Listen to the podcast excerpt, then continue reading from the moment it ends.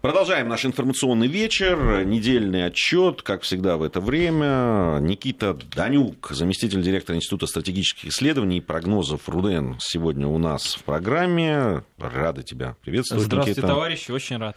Ну, прежде чем мы начнем подводить итоги недели такого планетарного масштаба, давай все-таки ты нам расскажешь про то, как э, ты принимал участие. Да? Никита у нас финалист э, конкурса «Лидеры России», принимал в этом финале э, участие. Мы сейчас там обсуждали это все, да, там, важность этого.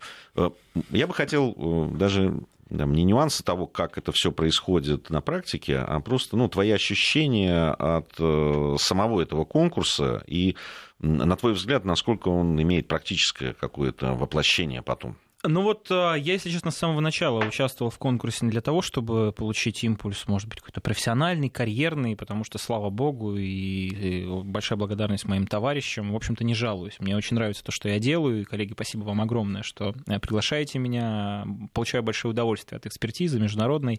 Но так как человек, так как мы, наш институт, он занимается в том числе и внутренней политикой, и социальной политикой, было очень интересно посмотреть на механику этого проекта изнутри.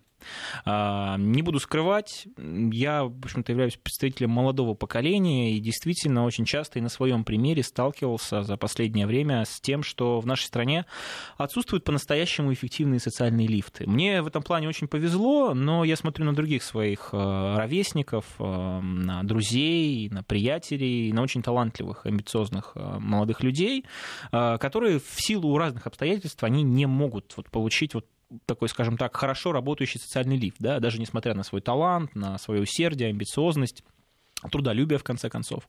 А лидеры России это настоящий социальный лифт, который действительно работает, который помогает э, профессионалам и специалистам из совершенно разных сфер, из разных отраслей и со всей страны э, попытаться замерить свои компетенции, посмотреть, что ты можешь на фоне других профессионалов и специалистов, увидеть э, свой потенциал, в том числе и управленческий. И в этом плане лидеры России это замечательный опыт, который помогает, во-первых, посмотреть на себя со стороны, помогает после нескольких этапов этапов прохождения, а, скажем так, сделать лучшую версию себя самого. Я в этом плане тоже очень много открыл, э, скажем так, такого инсайта в отношении самого себя. Это, по-моему, замечательно. Ну и, помимо всего прочего, действительно, для многих людей этот конкурс становится настоящим трамплином, а, профессиональным трамплином, карьерным трамплином. И, пользуясь случаем, призываю всех слушателей э, участвовать в этом замечательном конкурсе «Лидеры России» в следующем году.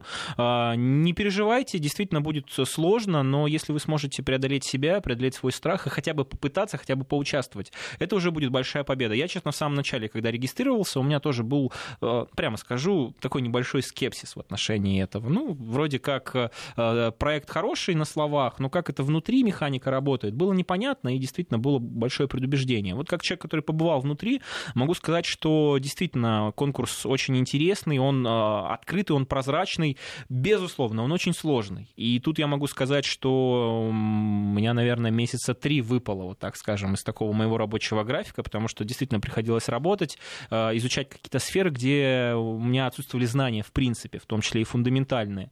Но это как раз помогло мне получить вот такое внутреннее развитие, саморазвитие, поэтому, уважаемые слушатели, лидеры России в следующем году тоже будут проводиться. Это такой магистральный э, проект э, нашего внутриполитического блока, и э, я всех призываю участвовать. Я, к сожалению, в следующем году участвовать не смогу, потому что финалисты не могут участвовать в следующем году. Через два года смогу, но не могу претендовать на грант. Кстати, это тоже очень важный момент. Все финалисты получили грант в размере 1 миллиона рублей на образование, которое можно получить в, в, в рамках отечественной программы.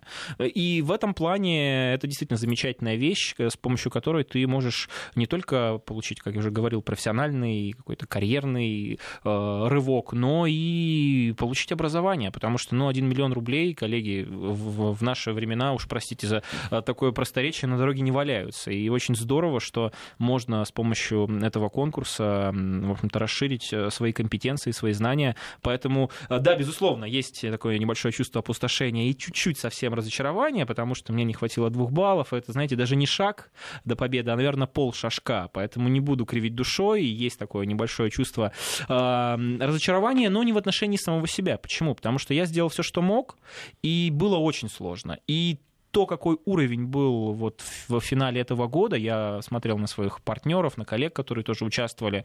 Ну, в любом случае, оказаться среди этих 300 человек, это уже было большим достижением. Поэтому, да, чуть-чуть не получилось, ничего страшного, как э, очень часто э, говорят в футболе после неудачных матчей, без поражений нет побед, поэтому мы идем дальше вперед. Коллеги, спасибо большое, что э, поддерживали меня все это время и что дали возможность рассказать. Да не за что, абсолютно. На самом деле, я скажу скажу честно, я так по-хорошему завидую э, вот вашему поколению, потому что, ну, там мои 24-25 лет, э, такой активный очень возраст, тем более я там недавно закончил Московский университет, было, потом работал в газете, в молодежной газете, было много планов и так далее. И когда все начало рушиться, да, вокруг там то время в Грузии там война и так далее а, заполыхала, что э, ну, просто да, страна, в которой ты жил, и там республика, в которой ты жил, и город, в котором ты жил, перестал существовать в прямом смысле этого слова.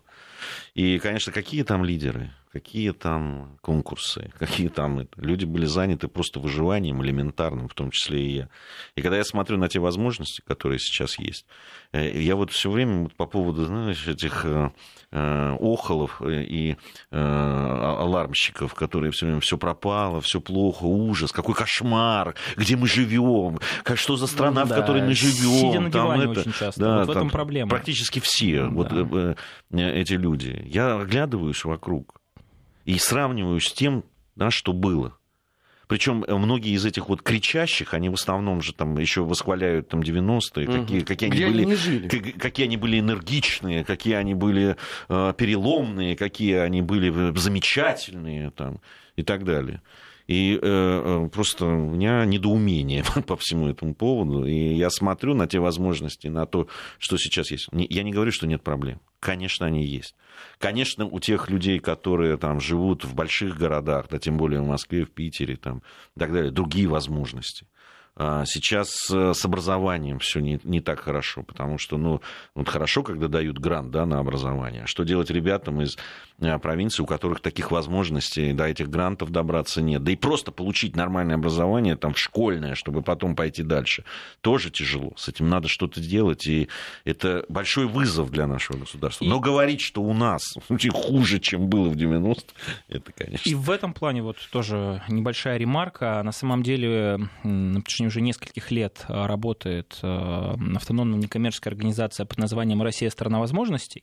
И вот эта организация, она собрала такой определенный пул проектов, в рамках которых, э, во-первых, любой представитель региона, в том числе и молодого, если он, например, бизнесмен, может поучаствовать, там, я предприниматель в конкурсе, тоже получить деньги на свой проект. То есть на самом деле вот подобного рода проекты, они, конечно, не могут решить системную проблему, к сожалению, да, но тем не менее определенные определенной части людей, наиболее, скажем так, а, пассионарной, а, та, которая, ну, просто не говорит о том, что все плохо, да, а хочет поучаствовать. Вот на минуточку, в «Лидерах России» в этом году было 227 тысяч заявок. Представляете? По-моему, это...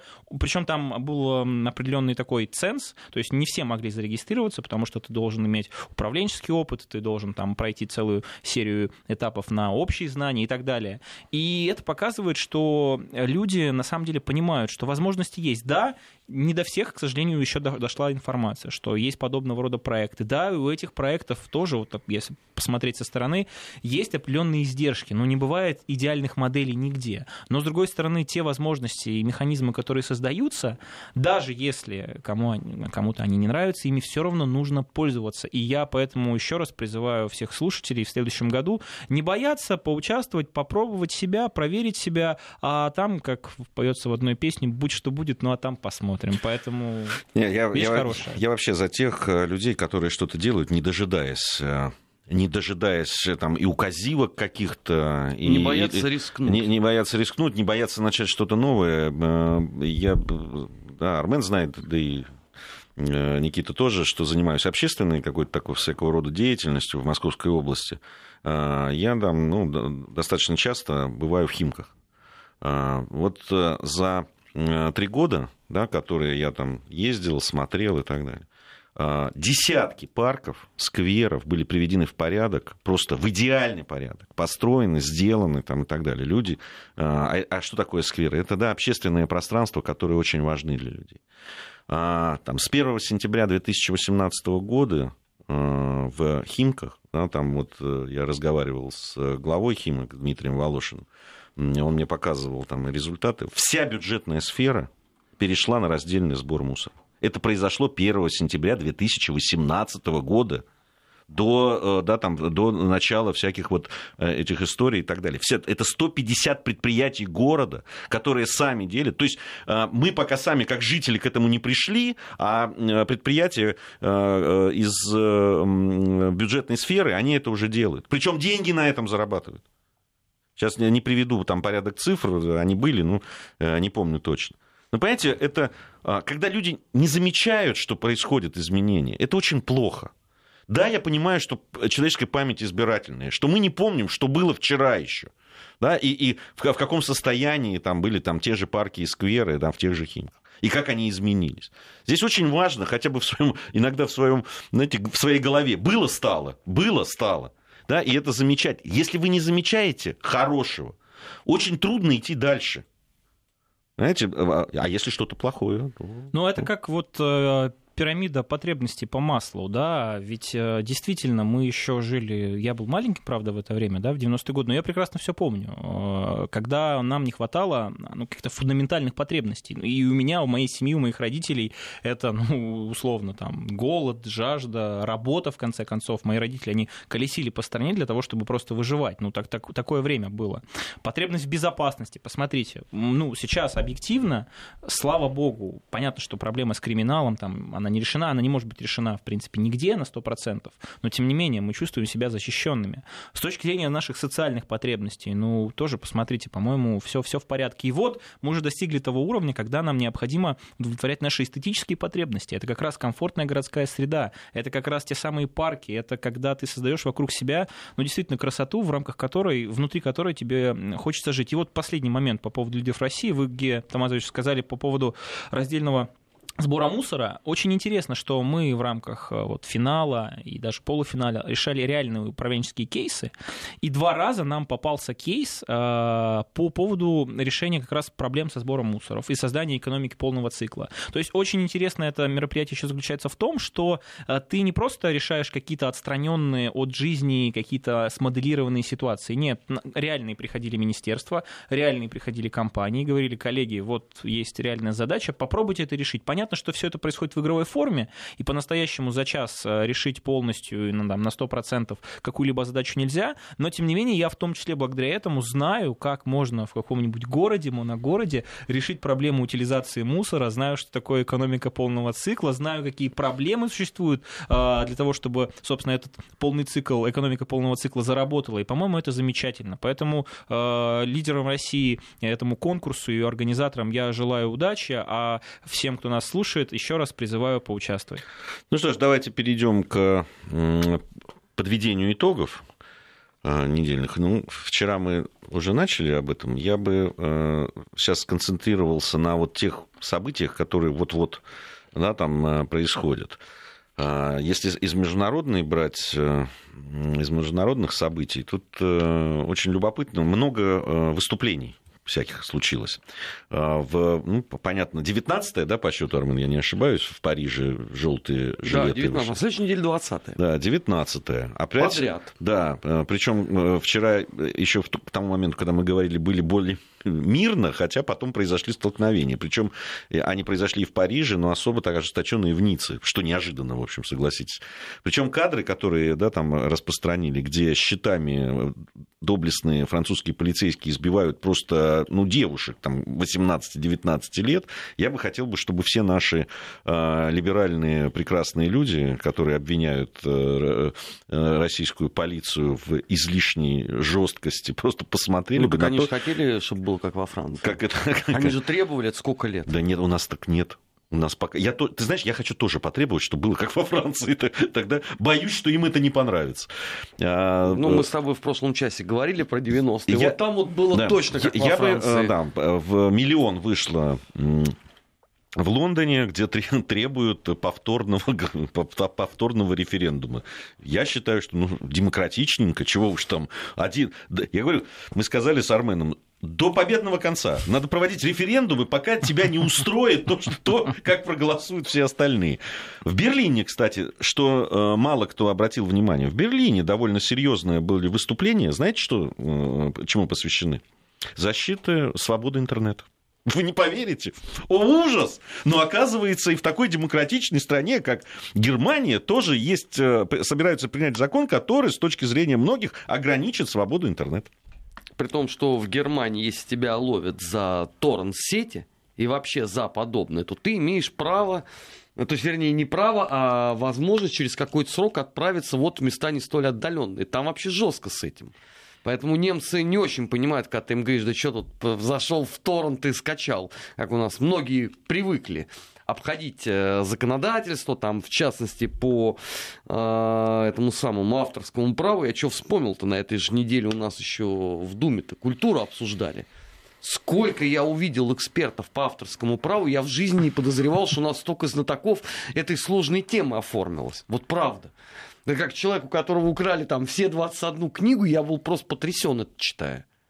Это вот вопрос про свободный интернет, который они защищают. Ну, на самом деле, э, у меня недавно мне посчастливилось как раз побывать во Франции, правда, в такой праздничный период. Э, что могу сказать? Эм, эм, во-первых, образ Европы как такого града на холме, благополучной абсолютно гавани, тихой и спокойной, он до сих пор существует, мне кажется, только в головах определенной части нашего политического спектра, такого либерального. Они постоянно ссылаются на Европу, как в Европе, видимо, не совсем понимая, что же там происходит на самом деле в Европе, как эта Европа живет, на чем она построена.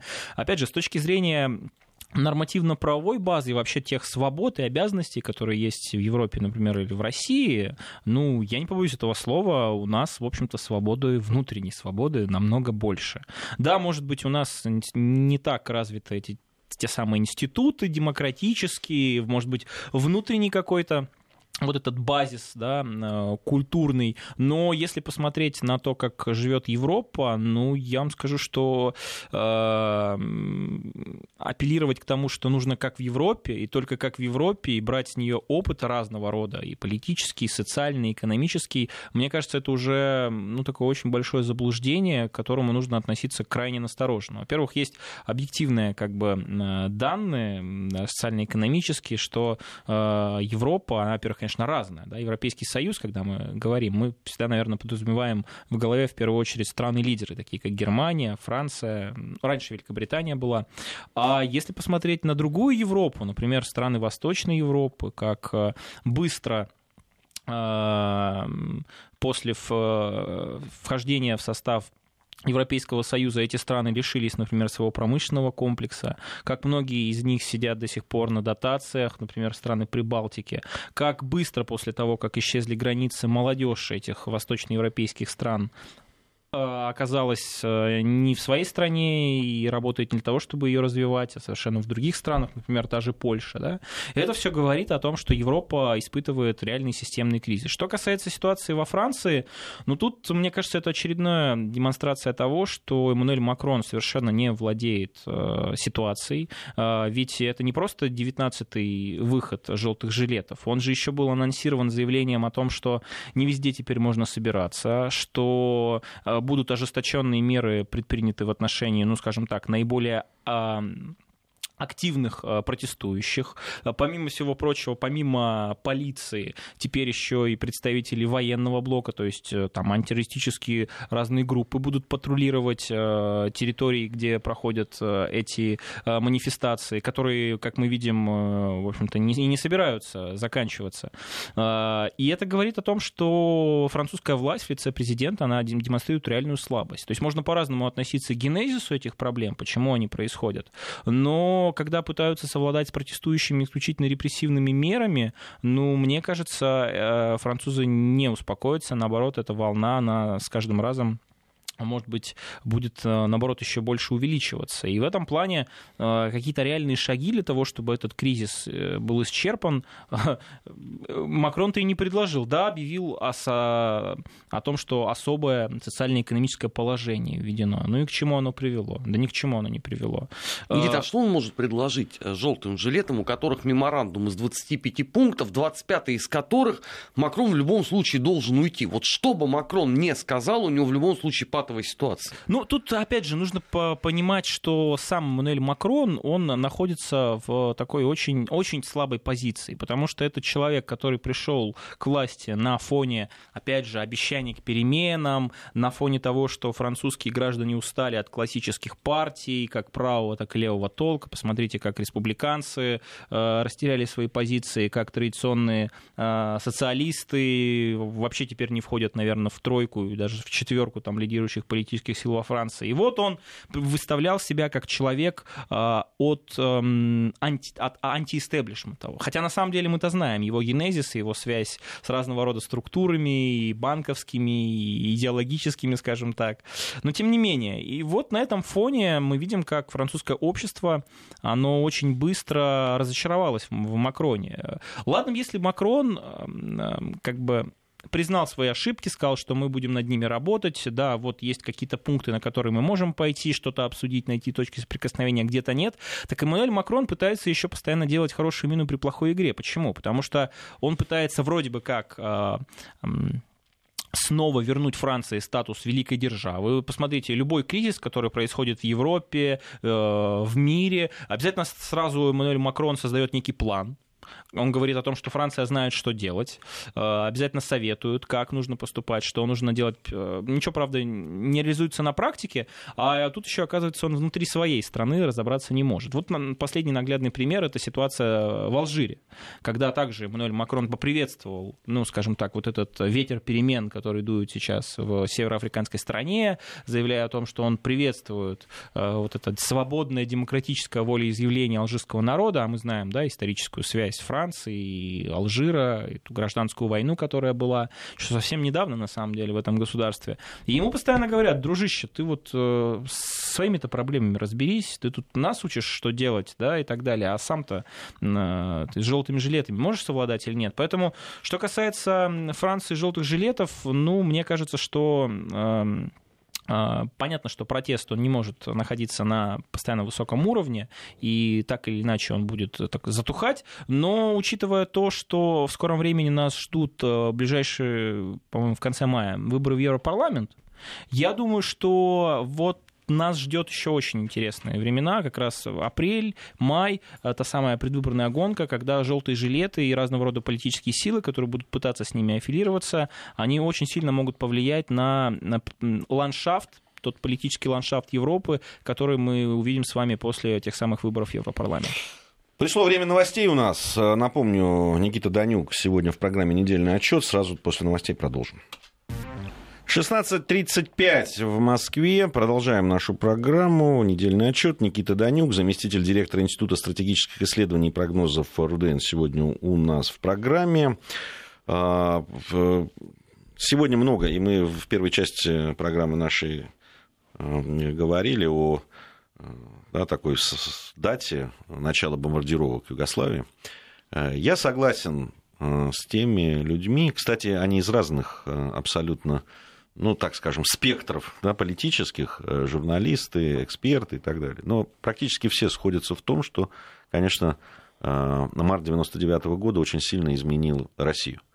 Э, скажу про себя, не раз об этом говорил, но вот с началом бомбардировок Югославии все иллюзии, еще остававшиеся, их немного было, но они еще как-то оставались у меня, они были вот похоронены под этими бомбами, иллюзии по отношению к Западу. А, думаю, что многих э, это произошло. Я помню вот те э, сбор людей около американского посольства, ведь никто никого не призывал, и тогда не, особо не было никаких мессенджеров там и так далее. Люди просто по какому-то зову души вышли к американскому посольству, и там действительно, там стояли же абсолютно разные люди из разных э, социальных слоев к тому времени. Абсолютно там разных политических, политических взглядов. взглядов. Там стояли бизнесмены, ребята, приезжавшие там на тачках, там чуть ли не не на тех, кого принято было бандюками называть, да, там а, а, приезжали, там стояли какие-то девицы в шубах, там стояли ребята, фанаты футбольные. ЦСКА там, и Спартак пришли, да, две основы. Я, я в своем, там и Динамовских видел, там много кого было. Там стояли просто, вот мы были работниками, ну уж совсем там рекламного бизнеса, казалось бы, да, совсем новая такая Э, братья из этих, но и, и все э, были настроены одинаково. Эти бомбардировки изменили вообще отношение к международным новостям, на мой взгляд.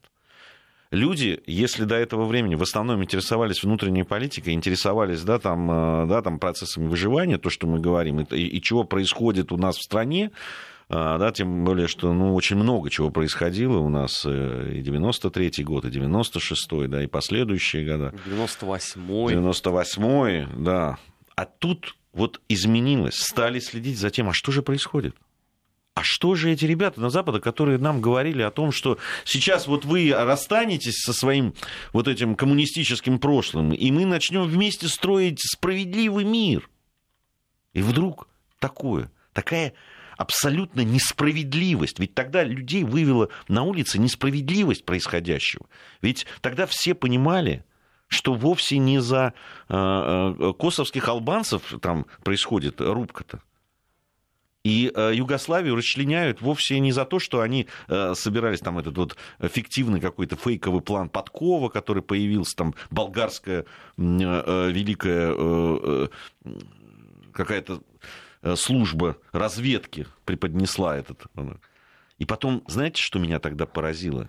Э, ведь э, одним из главных инициаторов военной этой всей истории был Йошка Фишер, министр иностранных дел Германии. Он ведь из 60-х, он, он же там участвовал чуть ли не в революции 68 -го года, он же левак, он же потом в партии зеленых был, да и, собственно, от партии зеленых стал. И этот человек вот таких убеждений в своей молодости, он был главным э, двигателем, ну, понятно, что за ним тоже стояли, но вот публичным был именно он. Слушай, а Олбрайт, которую спасли сербы, ну, когда она ребенком еще была, а вот это как?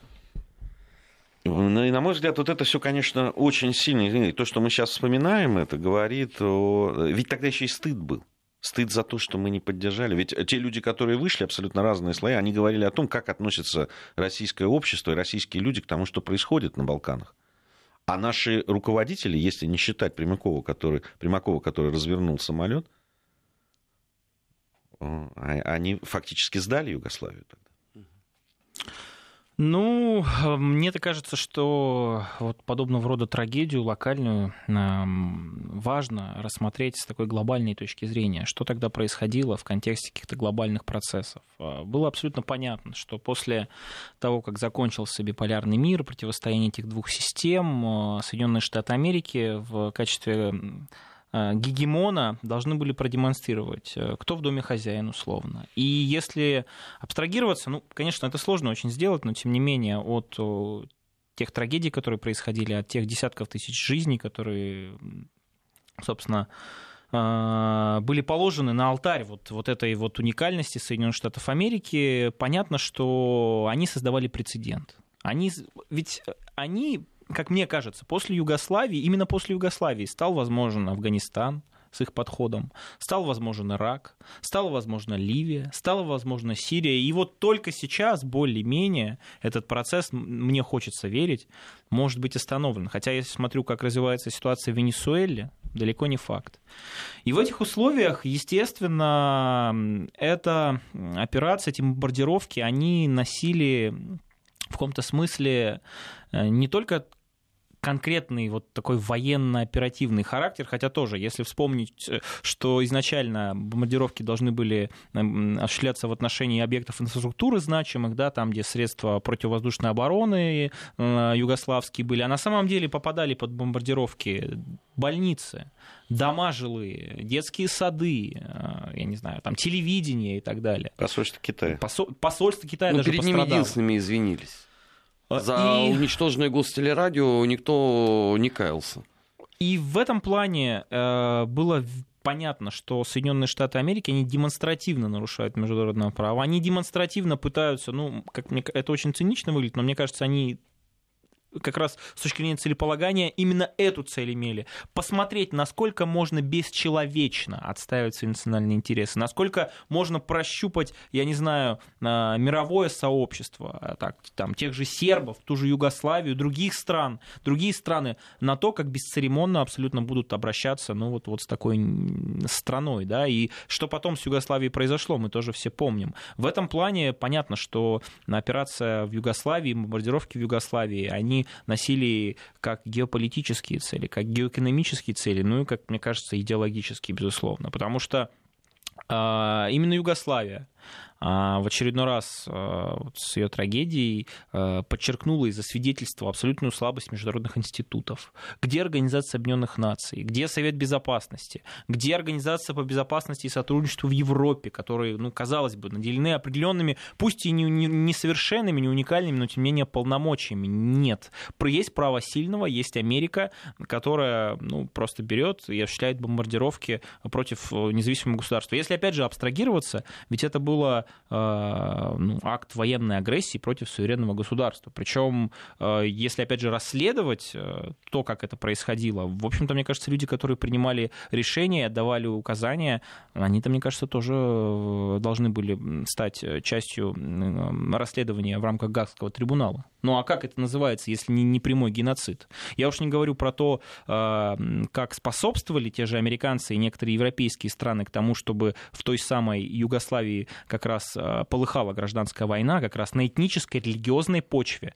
Э, как потом демонстративно Запад, э, ну, не побоюсь этого слова, начал карать сербов за то, что, да, безусловно, гражданская война, трагедии и преступления с той и с другой стороны, но давайте посмотрим на деятельность Гаагского трибунала. Давайте посмотрим, сколько обвинительных приговоров было вынесено в отношении, там, условно, сербов и албанцев, или хорватов, или босняков. Ну, с хорватами совсем просто. Там будет ноль. Вот. Там нечего рассматривать. Вот.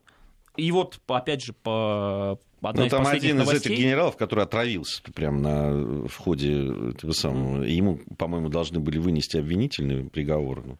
Вот, одна из последних новостей, это вот опять же такое демонстративное э, дело в отношении Радована Караджича, да, и, собственно, когда он был главой Республики Сербской и, и так далее.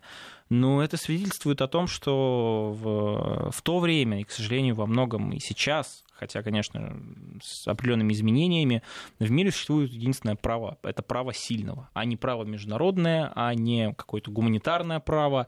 Если вот ты такой сильный, и никто тебе не указ, то, пожалуйста, ты можешь прошу прощения за это слово, да, творить беспредел абсолютно и уничтожать человеческие жизни абсолютно безнаказанно.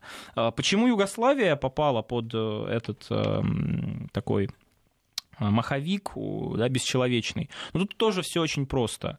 А, нужно было перекроить э, перекроить карту Европы так, чтобы Европа стала абсолютно подвластной, абсолютно зависимой. И Югославия с ее историей, с ее, кстати, и э, экономическим фундаментом, да, моделью, с ее эм, опытом, опять же, сожительства разных народов в большом мощном государстве, ну и плюс, опять же, социалистические, так, так или иначе, э, Югославия, да, она, у нее был пусть и особый путь да, в рамках там, существования еще а, а, социалистического блока, но тем не менее. Ну и понятно, почему Югославия стала вот а, подобного рода целью, мишенью со стороны НАТО. Очень хочется верить, что подобного рода трагедии, они больше не произойдут, но я сейчас смотрю на то, как ведут себя те же американцы в Венесуэле, как ведут себя те же американцы на Ближнем Востоке, как они демонстративно поджигают тлеющие конфликты для того, чтобы, наоборот, вот эта дуга нестабильности разрасталась, ну, чтобы ловить рыбку в мутной воде, чтобы извлекать свои интересы. Э, да, с одной стороны, это политика очень циничная, очень э, такая, ну, не знаю даже, как ее назвать, э, ужасная, а с другой стороны мы видим, что для американцев не существует ничего, кроме их национальных интересов. А, если э, это соответствует национальным интересам, то мы, прошу прощения, и больницу в Афганистане можем разбомбить, мы по колонне, кстати, тех же, если не ошибаюсь, там беженцев э, албанцев, по ним же тоже попало, по-моему, во время бомбардировок.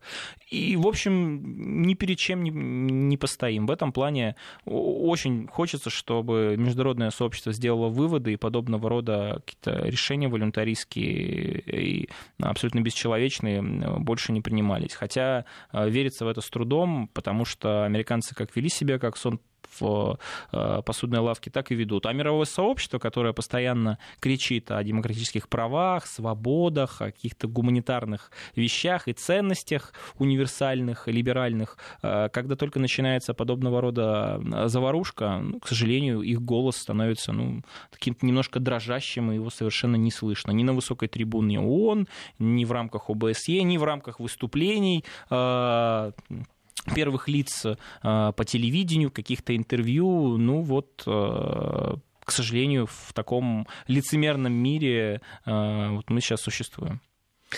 Тут обозреватели всех стран и всего мира, значит, следили о том, что все сполошились. Трамп сутки не выходил в Твиттер и ничего не писал. Все, Это не все забеспокоились, да. Потом вышел, написал, сделаем Америку вновь великой. Всех поздравил там с добрым утром и так далее. Но я, я к чему это? Это я по поводу, конечно, заявления про голландские высоты. Кстати, тут ну, теперь же у нас, как Армен всегда очень остроумно замечает, у нас тут же в социальных сетях очень много всех специалистов, и по голландским историям... Анонимных и, особенно. Анонимных, да. И по, по Ближнему Востоку, конечно, их тоже много. Единственное, друзья, ну, когда вы пишете, они не голландские высоты. Вы все-таки да, отследите, они, они не принадлежат Голландии или Нидерландам, да, они, они голландские. Вот, э, высоты. Ну, так вот же, это... как лестница. Да. Она, она тоже не на территории Нидерландов. Это просто на будущее да. люди. Да, а вот э, по поводу голландских вот, это ну, как раз к словам э, Никиты по поводу разжигать. Конечно, э, заявление, которое... Я даже не знаю, что оно дает Соединенным Штатам Америки в этом случае и самому Трампу. Кроме как, может быть, отвлекает от каких-то вот внутренних дел, там все-таки спецпрокурор Мюллер там завершил свое, может быть, в этом смысле было сделано потому что я не очень понимаю вот этого заявления. Есть у меня вот некоторые соображения по поводу, опять же, вопроса, кому выгодно.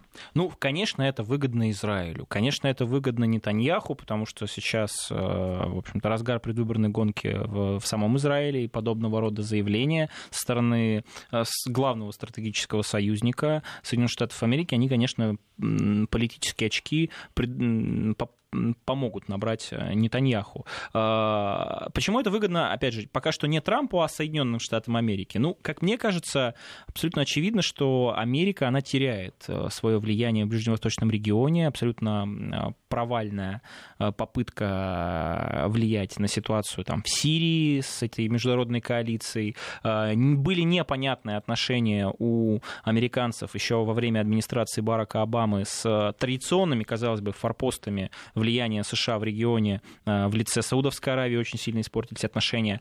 А какие ужасные отношения были между Нетаньяху и Обамой? Вот ужасные. Казалось бы, Израиль, да, Соединенные Штаты, они всегда идут в определенной связке, но ничего подобного. Американцы очень сильно свое влияние снизили после 8 э, лет нахождения на посту президента э, Барака Обамы. И говорят, что Нетаньяху прям вообще терпеть не мог Обаму. Ну и, собственно, такое же отношение было и в отношении э, израильского лидера. И вот а, а, а, Дональд Трамп и Соединенные Штаты Америки, они прекрасно понимают, что на фоне осечки в Сирии, безусловно, необходим определенный форпост тот та точка, на которую мы будем опираться в случае возникновения каких-то моделируемых ситуаций. А какие могут быть моделируемые ситуации? Ну, абсолютно очевидно, что это конфронтация с Ираном.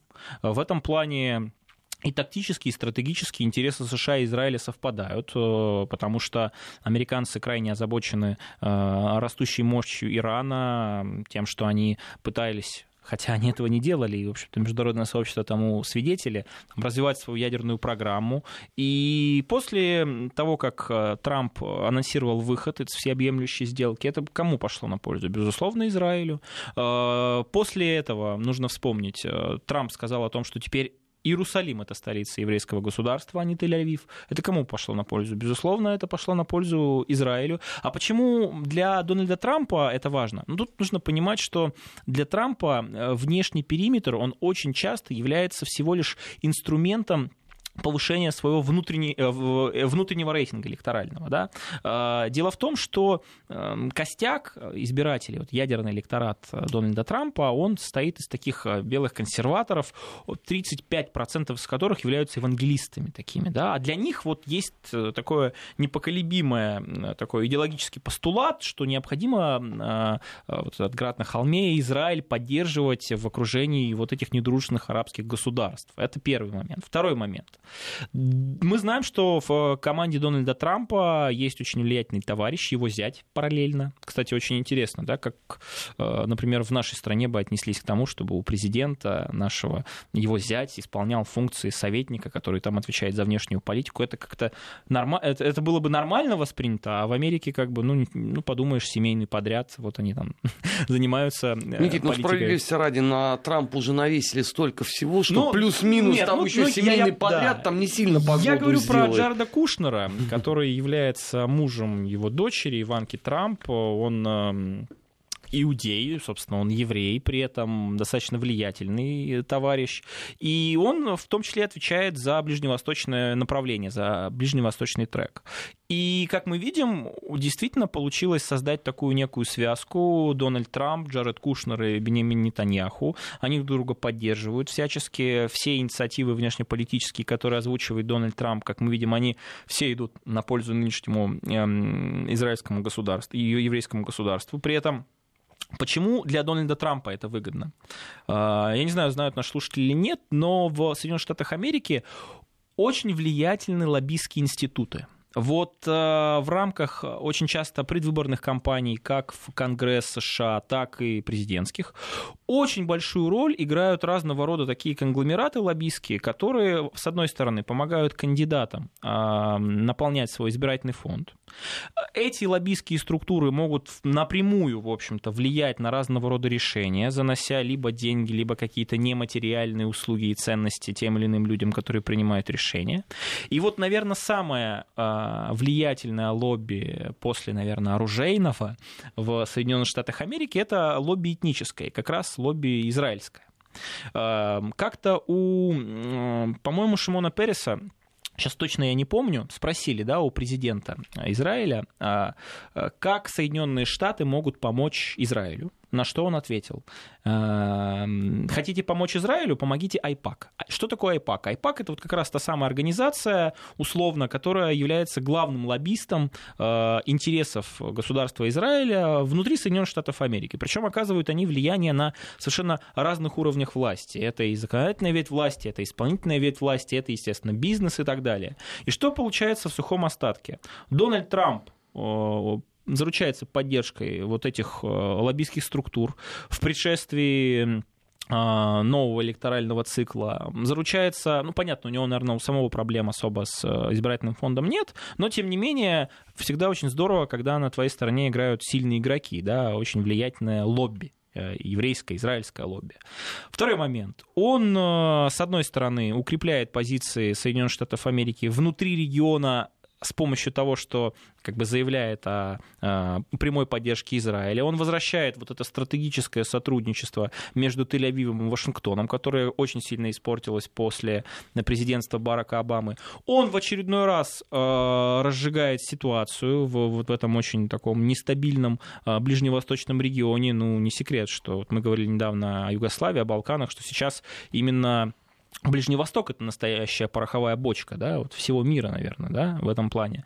И, э, и это выгодно Израилю. Поэтому и при этом все это, все эти действия, они в том числе направлены против там, Ирана, потенциальной какой-то конфронтации. Поэтому для Дональда Трампа, если посмотреть э, подобного рода, казалось бы, ничего не значащее заявление, он ведь только анонсировал это в Твиттере, да, еще официально, если я не ошибаюсь, такого не произошло. Ну, Помпео, если не Помпео, считать. да. Но, тем не менее, вот, казалось бы, ничего не стоит подобного рода, ну, прямо скажу, глупость сказать, а с другой стороны, ты, в общем-то, укрепляешь свои позиции как на внутреннем фронте, так и на внешнем. Почему это важно с точки зрения реакции международной общественности. Почему э, Лига арабских государств выступила против? Почему Европейский Союз сказал, что это неприемлемо? Потому что голландские высоты — это оккупированная территория э, Израилем после 1967 года с помощью военных действий. А это будет вообще прямой прецедент, когда... Э, оккупированная территория в результате военной операции останется и абсолютно непризнанная ни мировым сообществом. Есть резолюция Совета Безопасности ООН,